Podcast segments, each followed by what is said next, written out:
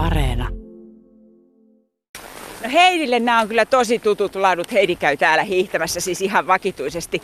Heidi menee vapaata tuossa vieressä ja mä tällainen niin kuin, ö, perinteistä räpellän täällä vähän niin kuin perässä.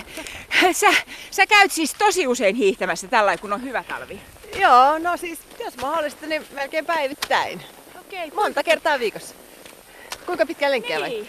Äh, no se vähän riippuu siitä paljonko mulla on aikaa käytössä, mutta sanotaan, että 7-15 sillä harukalla. Ootas vähän apua. Mitä jää jälkeen? Nyt tuli ylämäki. Hyvä tyyli. Mulla tota, hei, mennään haarakäyntiä tästä. Tota, onko se nimenomaan vapaa sulla? Se on sekä että. Aikaisemmin se oli vapaa ihan niin kuin enimmäkseen, mutta viime talvi oli semmoinen käänteen tekevä, että mä ostin itselleni uudet perinteisen välineet. Okay. Ja aloin satsata siihen taas. Nyt musta tuntuu, että mä oon aika 50-50 kumpaakin. Mä muistan, että sä joskus oot kertonut, että, että jos ei susta olisi tullut laulaja, niin kilpahiihtäjä olisi voinut olla yksi vaihtoehto. Joo, mulla oli ne kolme vaihtoehtoa, radiotoimittaja, kilpahiihtäjä, laulaja. Ää, no, siis mä vähän harrastinkin sitä hiihtämistä sillä pikkusen kilpaa. Isä valmensi mua silloin kouluaikana ja, ja tota, kävi jossain pienissä kisoissa, mutta sitten mä totesin, että ehkä siinä laulajan ammatissa sit kuitenkin on vähän enemmän glamouria, että mua voimisteluleireillä oli jo vähän kalvanut nämä tämmöiset makupussissa nukkumiset koulun jumppasaleissa. niin sitten mä päättelin, että no ehkä, ehkä se on parempi se laulajan ammatti. Little did I know, mutta siis niin. joo. Mutta tästä on jäänyt siis rakas harrastus, jota kyllä niin kuin pidän ihan mun ykkösharrastuksena kaikista. Onko sun täytynyt varoa sitten, kun kurkku on kuitenkin laulajan työkalu, niin hiihtäessä kovasti tätä hengityspuolta ja kurkkua? No oikeastaan vaan sääolosuhteiden puolesta. Käännytäänpä Kati muuten tästä. Käännytä. Ää, Uhuh. raja. Ootas vähän. Älä jätä, älä jätä. En jätä. Pakkasraja on hyvä pitää mielessä, että semmonen miinus 15 on mulle sopiva. Kävelylenkkiä voi tehdä vähän kylmemmässäkin, mutta sitten jos oikein innostuu kovaa hiihtämään, varsinkin tälle vapaalla, niin tota... Huomenta. huomenta, huomenta. Tuli vastaan joku. Kyllä. Niin, niin silloin tulee menty välillä vähän turhankin kovaa ja sitten keuhkot voi olla rasituksella. Että siinä mielessä täytyy ottaa, mutta muutenhan tämä vaan vahvistaa keuhkoja ja tekee laulajalle enemmän kuin hyvää. Aa, Hmm. totta. Keikkakuntoahan se kasvattaa. Mitäs kaikkia muuta kuin äsken sulle valittelin, että joko mulla on kunto ihan kauhean surkea tai sitten hiihtäminen on vaan niin raskasta. No kunto ei nyt välttämättä kauhean hyvää, mutta hiihtäminen taitaa olla aika monipuolinen laji. Se on tosi monipuolinen, siksi mä sitä tykkäänkin. Mä nyt muista prosenttimäärää, oliko 96 vai 97 prosenttia kaikista ihmisen lihaksista on käytössä hiihtolenkillä. Ja näin kun puhuu, niin sitten vielä naamakin. Eli melkein 100 prosenttia, joo kyllä. No, viime lauantaina oli Suomen oli hiihtämisen päivä, ihan merkkipäivä. Säkin olit Helsingin uudella uusitulla Olympiastadionilla, vedit minikeikan, koska olet mukana Suomen ladun tällaisessa Rakastu hiihtoon kampanjassa. Joo. Miten siinä niin kävi? No siitä kävi oikeastaan niin, että näissä maisemissa, missä nyt ollaan, niin viime talvena hiihdin tosi paljon. Mulla oli aika raskas talvi ja koin, että hiihtolenkit oli sellaisia, mistä sain voimaa. Ja tota, näillä laduilla tuli mieleen, että kun hiihtäjät on niin kauhean kivaa porukkaa, iloisia ihmisiä ja hiihtäminen itsessään on ihan super kivaa. Ja ehkä sitä latuetikettiäkin voisi vähän päivittää, että ihmiset tietäis missä hiihdetään ja missä sitten vaikka ihan vaan käppäillään. Niin, että olisiko hyvä, jos olisi joku kampanja, jonka nimissä näitä asioita voisi ihmisille tuoda esiin. Ja muutaman lenkin jälkeen uskalsin soittaa Suomen ladulle ja kysyä, että olisiko teillä kiinnostusta tämmöiseen kampanjayhteistyöhön ja heillähän oli. Ja nyt sä oot sitten tehnyt muun muassa kiilopäällä videoita, joita esimerkiksi Instagramissa on jaettu. Ja, ja niitä, tota, niiden myötä ihmiset saa oppia ehkä hiihtotekniikkaa ja kaikkea muuta vinkkejä. Puhutaan tästä mitä lisää sitten puolen jälkeen. Katsotaan kuinka kauas mitä uutisten aikana oikein päästään. Mä yli. Toi, toi hengästyminen on rajoittava tekijä silloin, kun hiihtää.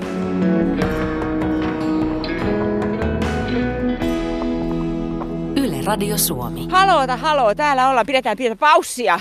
Nyt lusmuillaan.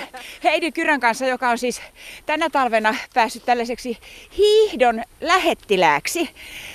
Ollaan lenkillä Allangolla, ihan pientä lenkkiä tehty. Heidi on tehnyt vähän lisälenkkiä sillä välin, kun mä oon läähättänyt. Heidi menee siis vapaata, mulla on perinteinen tässä suurin piirtein.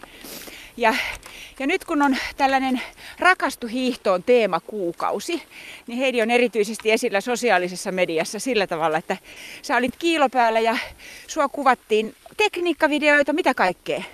No tekniikkavideoita tietenkin ensisijaisesti, sitten varustevideoita, koska ei se nyt ole ihan sama, että mitä esimerkiksi päälleensä pukee, kun lähtee hiihtolenkille. Ja sitten voiteluvideoita. Ja tulipa siinä vähän päivitettyä myös tuota latuetikettiä. No jos lähdetään niistä varusteista, mikä sitten on moka useimmiten kun lähtee? Tämmöinen ihan tavis hiihtään. No suurin moka on se, että ei osaa pukeutua oikein. Ja se oikein pukeutuminen tarkoittaa tietenkin sitä, että ei olisi liikaa, mutta ei myöskään liian vähän päällä. Ja se on kyllä varmaan se ensimmäinen sudenkuoppa, mihin tosiaan voi pudota ja sillä voi sitten hyvinkin joko pilata tai pelastaa se hiihtolenki. Joo.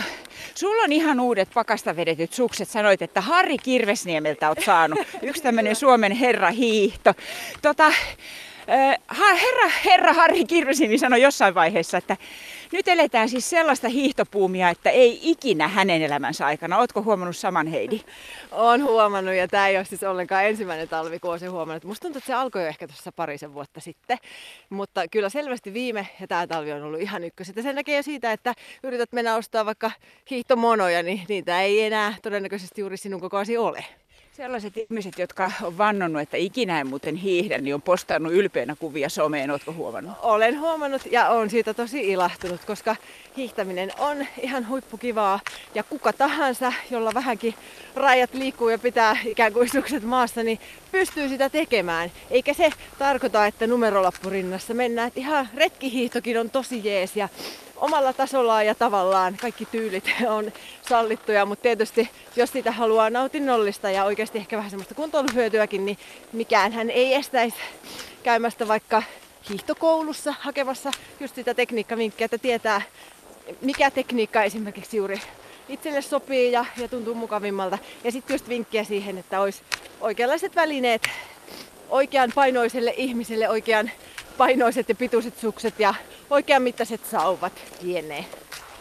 Niin onhan siinä tietysti vähän se, että kunnon hiihtovälineet maksaa.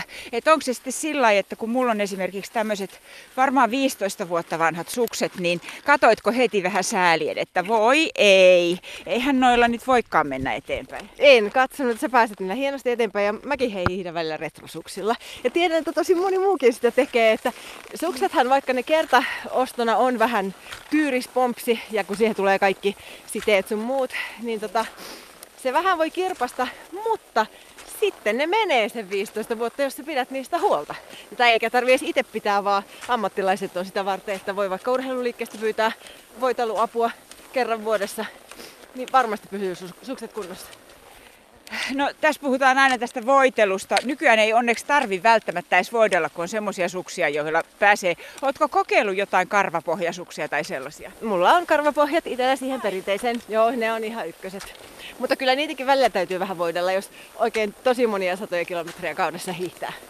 No Heidi Kyrö, mitä huomasit sitten, kun kävit Suomen ladun ammattilaisten pakeilla, että oliko sun hiihtotekniikassa jotain päivittämistä? Mun mielestä toi näyttää oikein hyvältä.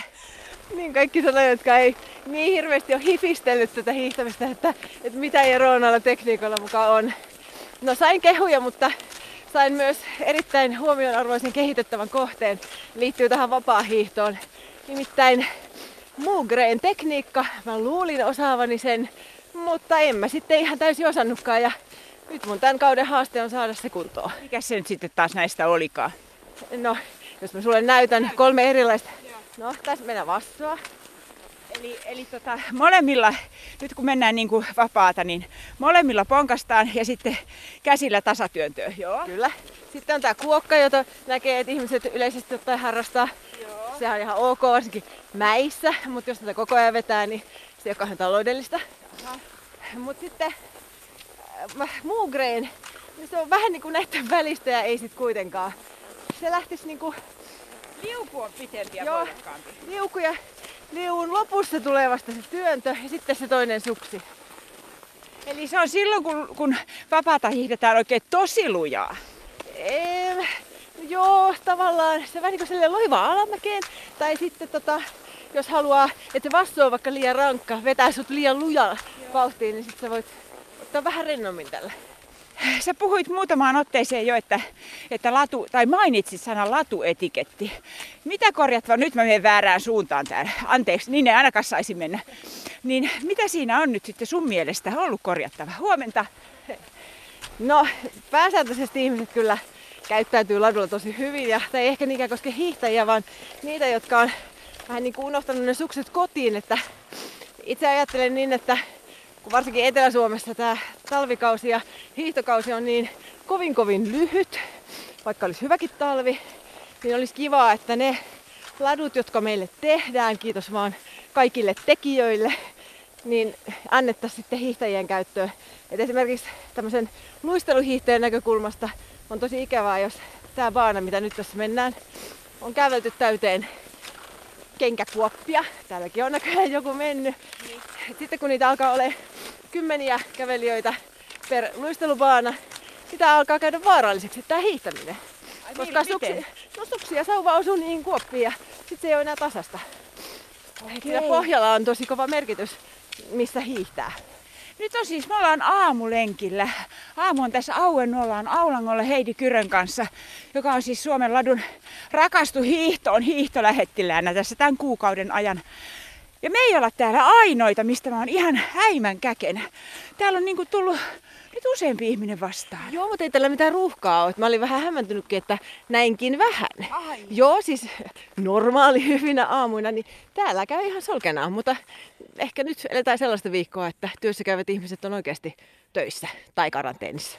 Ja yksi latukonekin on tullut jo vastaan. Joo, kyllä täällä ollaan aika varhain liikenteessä. Ja siksi mä tykkään tulla aamulla juurikin tänne hiihtämään, koska täällä saa mennä kissan jälkeen. Kuten huomaat, ei tässä ole kovin montaa meitä ennen mennyt. Ja kun Heidi sanoo kissan jälkeen, niin Heidi ei tarkoita mitään maatiaiskissaa, vaan se tarkoittaa moottorikelkkaa.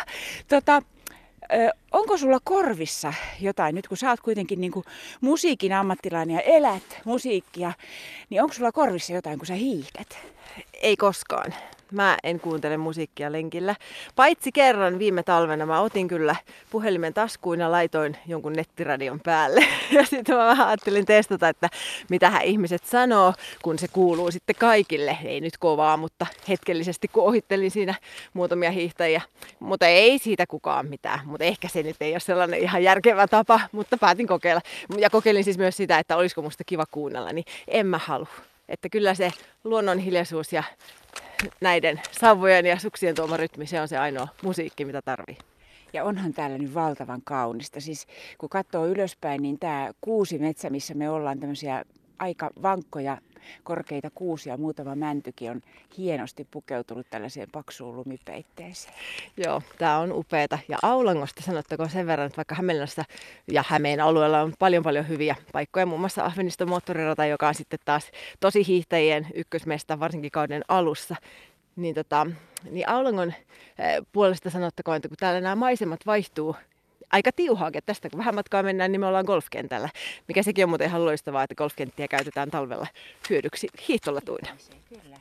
Suomen ladun eri, eri sometileiltä voi sitten katsoa Heidin videoita, jos haluaa esimerkiksi katsoa, että miltä näyttää, kun Heidiä opetetaan hiihtämään ja millä tavalla hän sivakoi pohjoisen maisemissa.